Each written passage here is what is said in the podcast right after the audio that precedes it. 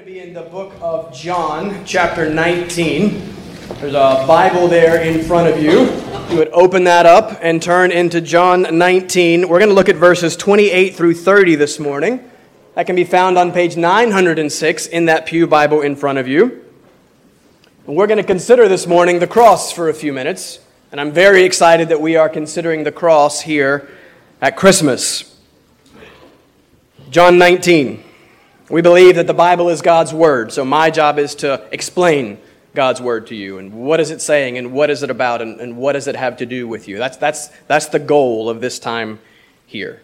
We began the book of Proverbs this morning in Sunday school, so I want to begin the sermon with a proverb. This one doesn't come from God's Word, but you've probably heard the saying, a mother's work is never done. Right? A mother's work is never done. I, I couldn't find the source for that, but there is an older rhyme that goes Man may work from sun to sun, but a woman's work is never done.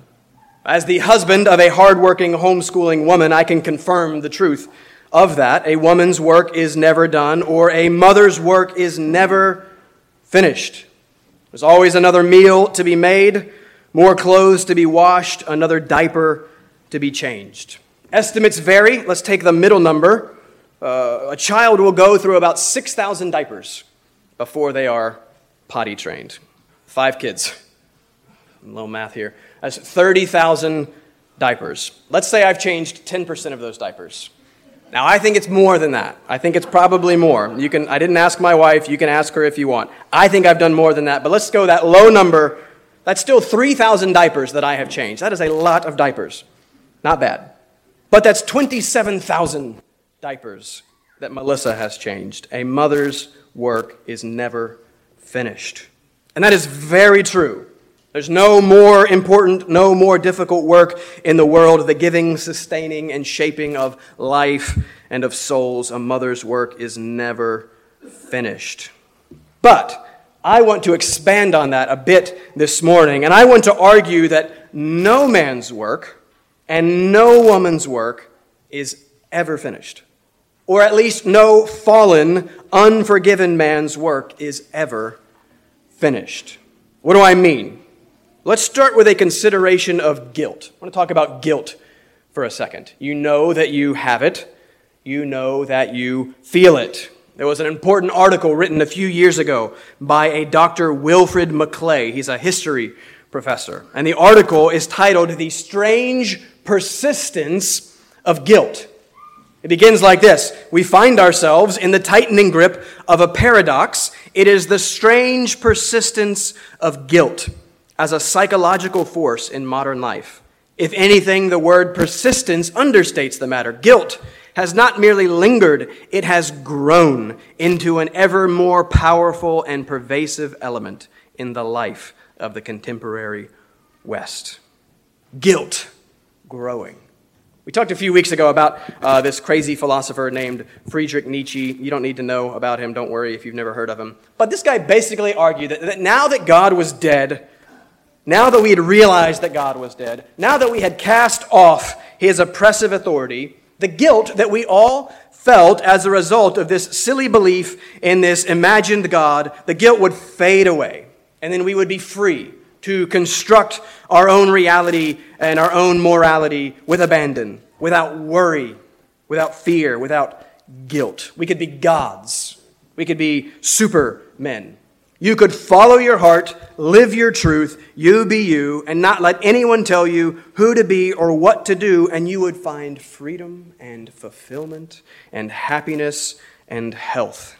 Physically, mentally, emotionally, socially. Guilt would be gone. Guilt would be finished. So you may have never heard of Nietzsche, but he is one of the chief architects of our Disney-fied follow your heart culture. And our world has done what he said we should do. We have cast off all restraint. We've rejected all external authority. We have asserted ourselves as the only authority and meaning and purpose in life. And yet, the guilt remains. The guilt grows and strangely persists. Why is that? Why do we all feel guilty all the time? And if you say that you don't feel guilty, you are guilty of lying. We are comfortable. We are prosperous. We are the safest, healthiest, most technologically advanced culture ever. Technology gives power. With great power comes great responsibility. Uncle Ben, obviously. And responsibility actually leads to guilt. Maybe you give a little money to some cause. You could have given more. You are aware of the great immigration problem in our city. You are confronted with the great homelessness problem in our city every day. What are you doing about it? It's never enough. You're confronted with all kinds of problems out there. You're not doing enough. If you're honest, you're confronted with all kinds of problems in here. You can't do enough. Even though we're all doing the very thing we've been told to do to follow our hearts, the guilt is never finished. Why is that? And what, if anything, can be done about your guilt? Good news. We have before us this morning the text in which the one thing that could be done about the guilt is done, is finished. As we have before us this morning Christ's final finished words on the cross. The choir is about to sing the good news of the gospel, focusing on the birth of Jesus Christ. I am going to first preach the good news of the gospel, focusing on the death of Jesus Christ, for this is why he was born. He was born to die. And what does that death do? It finishes. It is finished. This is the one thing that you need. Jesus Christ, his person and his work. This is the one thing I need. This is the only solution to my guilt problem. So, who is this Jesus really? And what is he doing on that cross? Well, let's see. We're going to focus on two things this morning. I want you to see that Christ is fulfilling and Christ is finishing. He's fulfilling and he's finishing. Can you ever be finished? Can you ever really rest? Can anything be done about your guilt? Your only hope is that all is fulfilled and finished in Christ. And good news, it is. So let me read this text for you. I'm going to read for you from God's word. We believe this actually happened. This was an actual man, and these are actual events. This is, this is history. And so I want you to pay attention and read this as if it was history. I'm going to start reading at the end of verse 16, just to kind of get us into our text, to set the context. But then we're going to focus our sermon on verses 28 through 30. But let me read for you from God's Word, John chapter 19, starting at the end of verse 16. Please pay attention because this is what God wants to say to you today. So they took Jesus, and he went out bearing his own cross to the place uh, called the place of a skull, which in Aramaic is called Golgotha. There they crucified him, and with him two others, one on either side, and Jesus between them.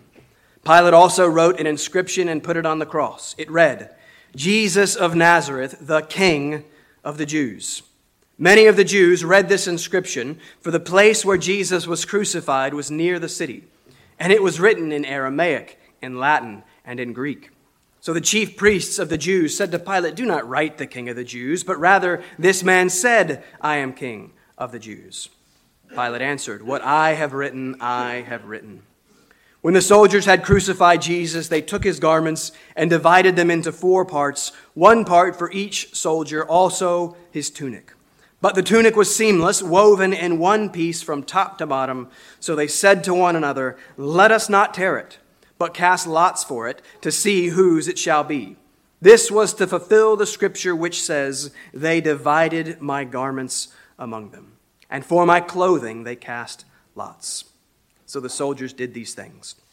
But standing by the cross of Jesus were his mother and his mother's sister, Mary, the wife of Clopas, and Mary Magdalene. When Jesus saw his mother and the disciple whom he loved standing nearby, he said to his mother, Woman, behold your son. Then he said to the disciple, Behold your mother. And from that hour the disciple took her to his own home. After this, Jesus, knowing that all was now finished, said to fulfill the scripture, I thirst.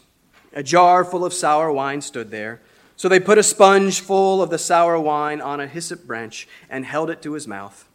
When Jesus had received the sour wine, he said, It is finished. And he bowed his head and gave up his spirit.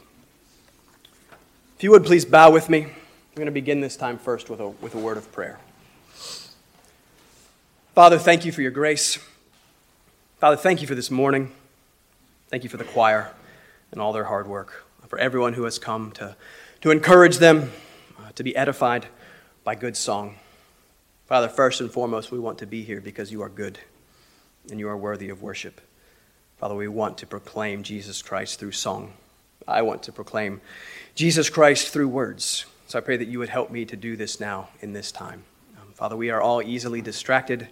We are all easily focused on all kinds of things. Help us just for the next few minutes to be focused on Jesus Christ. Father, show us who he is. Show us what he has done. Show us how he is the solution to all that ails us.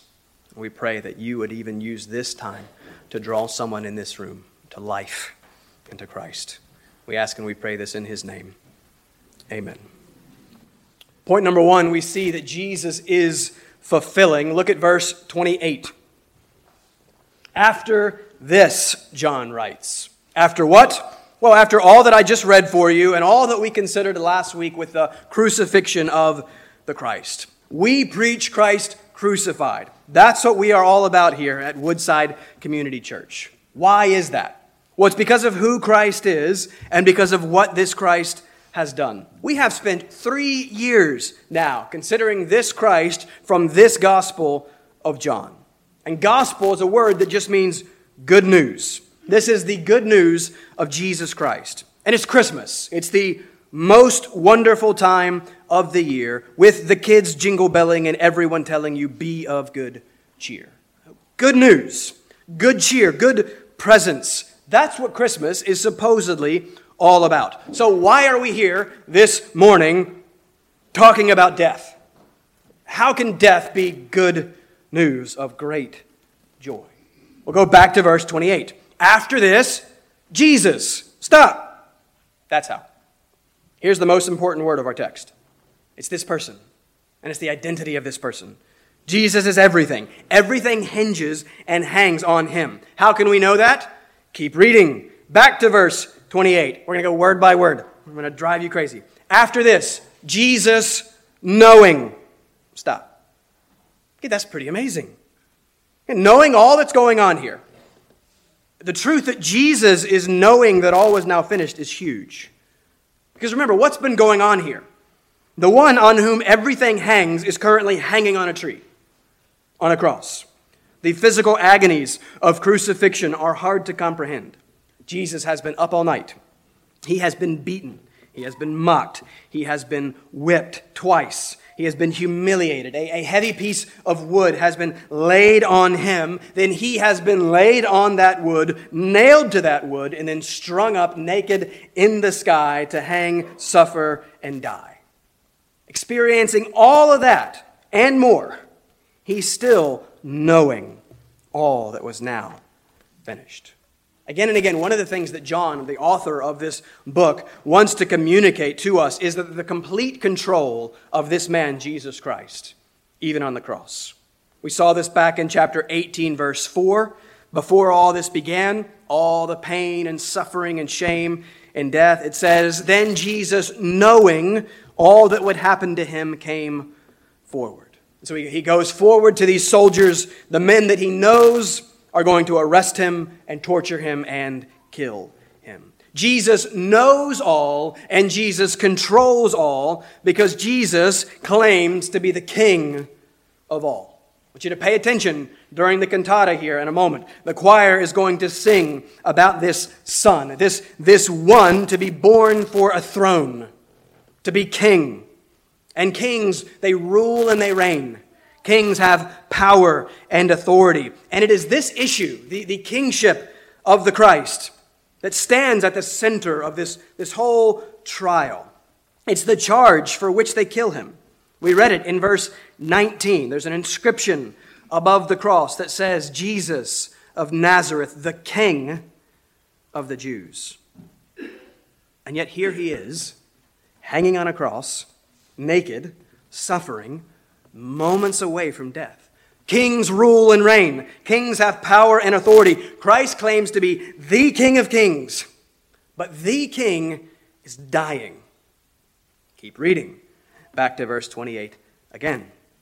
After this, Jesus, knowing that all was now finished, said to fulfill the scripture. Stop. A couple of things. You've probably already noticed, and maybe already getting annoyed by how many times I've already said, Look at verse 28, look at verse 28, look at verse 28, and back to it again and again. Why am I doing that? Again, it's to annoy you, in part.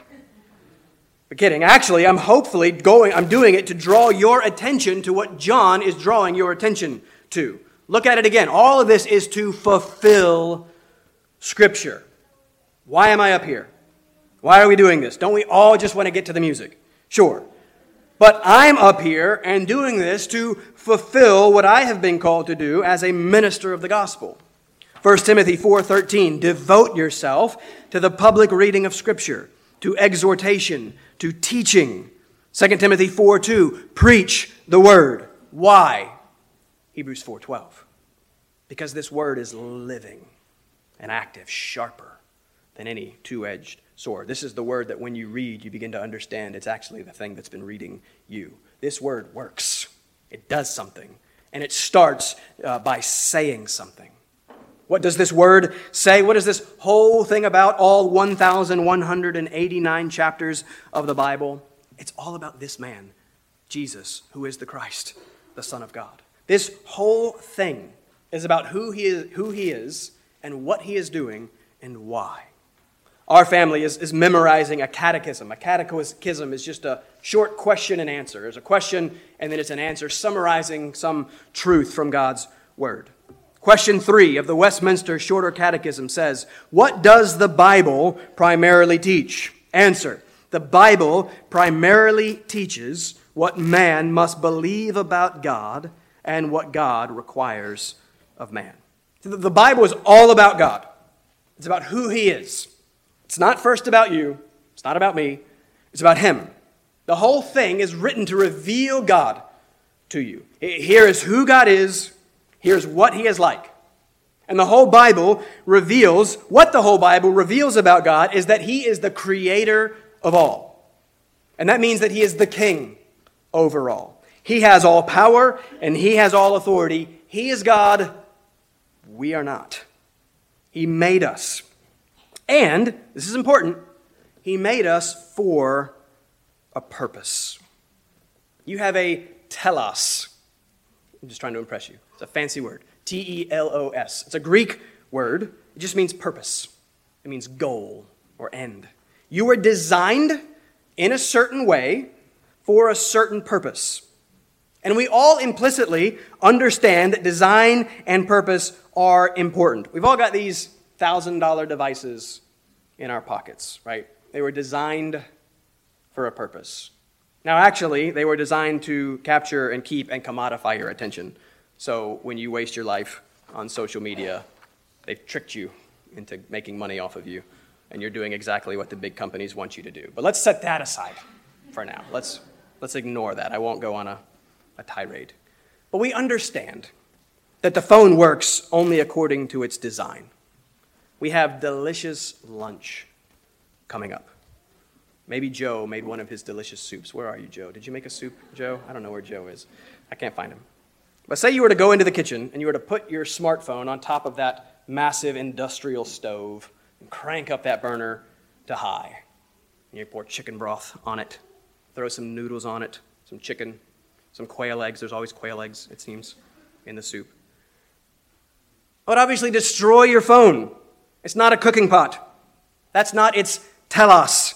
That's not its design, its purpose. And that is such a stupid illustration on purpose. It makes no sense. No one would ever try to use a phone as a pot. That would be completely irrational and foolish and pointless. And yet, that is, of course, exactly what we have all done with our lives. Something actually far more irrational and foolish and pointless. We have all done far worse in our sin. God created us and He designed you with a specific purpose in mind, and that purpose is Him. That purpose is to know Him and to be known by Him. That, person, that purpose is to love Him and to be loved by Him. He is the God of life. Our life, then, is entirely bound up in Him. It is only found in relationship with, with God. And yet, every single one of us has said no to Him and has rejected Him. We have all sought to live our lives without reference to Him. We have all thrown our phones on the burner. We have all sought to be God ourselves, and the Bible calls this sin. And I will waste no time making a defense for the biblical doctrine of sin. I don't need to do it. Just look out there. Read the news. Just look in here. Read your heart. All have sinned and fall short of the glory of God, and the wages of sin is death. Because sin is the rebellion against uh, and rejection of the God who is life, right? You reject life, you're obviously only left with death. And that is why that guilt persists and never goes away. It's because you are guilty. Because I am guilty. There is a God before whom we all stand condemned, a God that we have all hated and rejected, a God who is so gloriously good and beautiful and loving that there is nothing more evil than hating and rejecting this God. There is nothing more deserving of condemnation. And so, this God, creator and king, who is perfectly good, is also then perfectly just, and he must do something about sin and evil. We all want crimes punished. We all want wrongs made right. We all want justice. What if the most unjust thing that has ever happened is our rejection and denial of this God who is life? That's why we're here. That's why Christ is on this cross. That's why the king is strung up to die. He is fulfilling all. All the promises and prophecies of the Old Testament, telling us who God is in his holiness, who we are in our sin, but also then what God himself was going to do about our sin problem. Here's what he's going to do. In some way, it has to do with this Christ on this cross. Here's what everything has been pointing to. Everything that God has been promising was about this moment. Look at verse 28 again, because this is really neat. All of this fulfilling, all of Scripture, even this, Jesus says, hanging in there on the cross, I thirst. That's wonderful. Even the thirsting is a fulfilling. That's probably coming from Psalm 69, verse 21. The verse isn't quoted specifically, but it's referenced as probably suggesting that this, this is an allusion to the whole of Psalm 69, which is about this, this suffering righteous one. John uses this psalm a number of times. So here is this Christ who is righteous, who is who we're trying to figure out who this Christ is. Here he is suffering and thirsting. So the thirsting in fulfillment of Scripture does a few things. It, it demonstrates the humanity of Christ. He is, he is man, he's fully man. This is a normal response to suffering on a cross. This further demonstrates the absolute control of Christ, fulfilling Scripture in even the tiniest of details, but this is even bigger and better than that. I don't have time to go through it all, but water is a very important theme throughout John's Gospel. Chapter 1, the John who baptizes with water preaches the one who will baptize with the Spirit. Chapter 2, the first sign is water to wine. Chapter 3, you must be born again. Unless one is born of water and Spirit, he cannot enter the kingdom. Listen to what Jesus says in John 4 13. Woman at the well, talking about the water in the well. Everyone who drinks of this water will be thirsty again. But whoever drinks of the water that I will give him will never be thirsty again. The water that I will give him will become in him a spring of water welling up to eternal life. Chapter 5, he heals at a pool of water. Chapter 6, he walks on water. Chapter 737, he says, If anyone thirsts, let him come to me and drink. Whoever believes in me, as the scripture has said, out of his heart will flow rivers of living water. Chapter 9, Jesus heals the man born blind through his washing in the water of the pool of Siloam, chapter 13, Jesus pours water in a basin and washes the disciples' feet. And I could keep going. i have missed some. Water, water everywhere, nor any drop to drink. Samuel Taylor Coleridge. Water, water everywhere, and not a drop to drink, as it's often put. It's from the rhyme of the ancient mariner. Here's a suffering sailor. He's adrift at sea. He's surrounded by water. He gains no benefit from that water. He cannot use it, it cannot quench his thirst. He's surrounded by water, yet there's nothing that can satisfy him. And so he thirsts. It's a powerful sensation and a powerful metaphor. What do you thirst for? Honestly, what do you desire? We just read Psalm 63 1. David says, Oh God, you are my God. Earnestly I seek you. My soul thirsts for you. Water is life. We thirst for that which is life. David understands that God is life. And so David thirsts for that which is God. And yet, here, wonder of wonders, is the Son of David, who is the Son of God. God Himself come in the flesh, the one who has promised, Whoever drinks of the water that I will give him will never be thirsty again. The one who says, If anyone thirsts, let him come to me and drink. The one who claims to be the only one who can quench and satisfy your spiritual thirst. He himself cries out, I thirst. Why thirst? To fulfill all Scripture.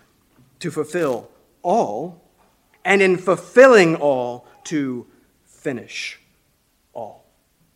Go back to the text. I will be brief. I will finish. But you must see this. We must finish with this.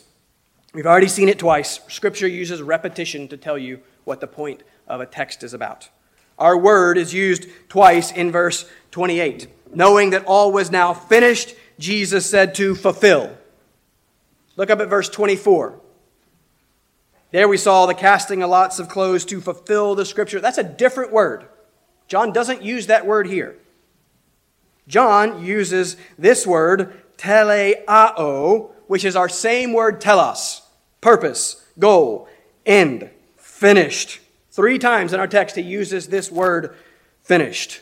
In verse 29, they take the sour wine. This is the, the cheap stuff, the soldier's wine. They give Jesus some. Before the crucifixion, he has rejected the anesthetizing wine. Now, knowing that all was finished, he accepts the thirst quenching wine. Why? For the cry. For verse 30. Here it is. When Jesus had received the sour wine, he said, It is finished. And he bowed his head and gave up his spirit. As it has been said before, these are the greatest words ever uttered by the greatest man who has ever lived. It is finished. It's only one word in the Greek, and it's our telos word. Same word. It's the telos word in the perfect tense. This is literally a perfect word. But a perfect tense is for a past action that has been completed, but it has ongoing, continuing, present effects and results. Tetelestai. That's the cry from the cross. And it's not just finished as over, but it's finished as completed, finished as accomplished. John 17, 4, I glorified you on earth, having accomplished the work that you gave me to do. Same word. And what is the work that Christ has accomplished? John 17, 2. The Father has given the Son authority to give eternal life. That's the work. Life is the work. And death is the means of that work. Death is how the Christ who is life accomplished the work of giving life. We've seen our telos. We were designed for life in and with God. We've seen our treachery. Sin uh, separates us from life in and with God. The wages of such sin is death.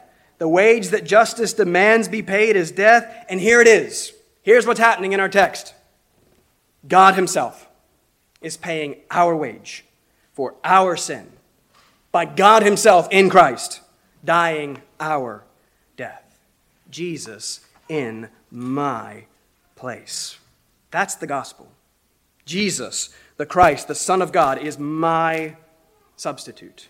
He is there taking my sin, taking my death, taking my place. Do you know the weight and the wages of your sin? Have you felt it and been crushed by it? That's why the guilt is there. There's no other explanation for why every person who has ever lived experiences crushing guilt, except that there is a holy God and judge before whom we will all one day stand, and will all give an account of all of our life. And his standard is perfection. You must be holy.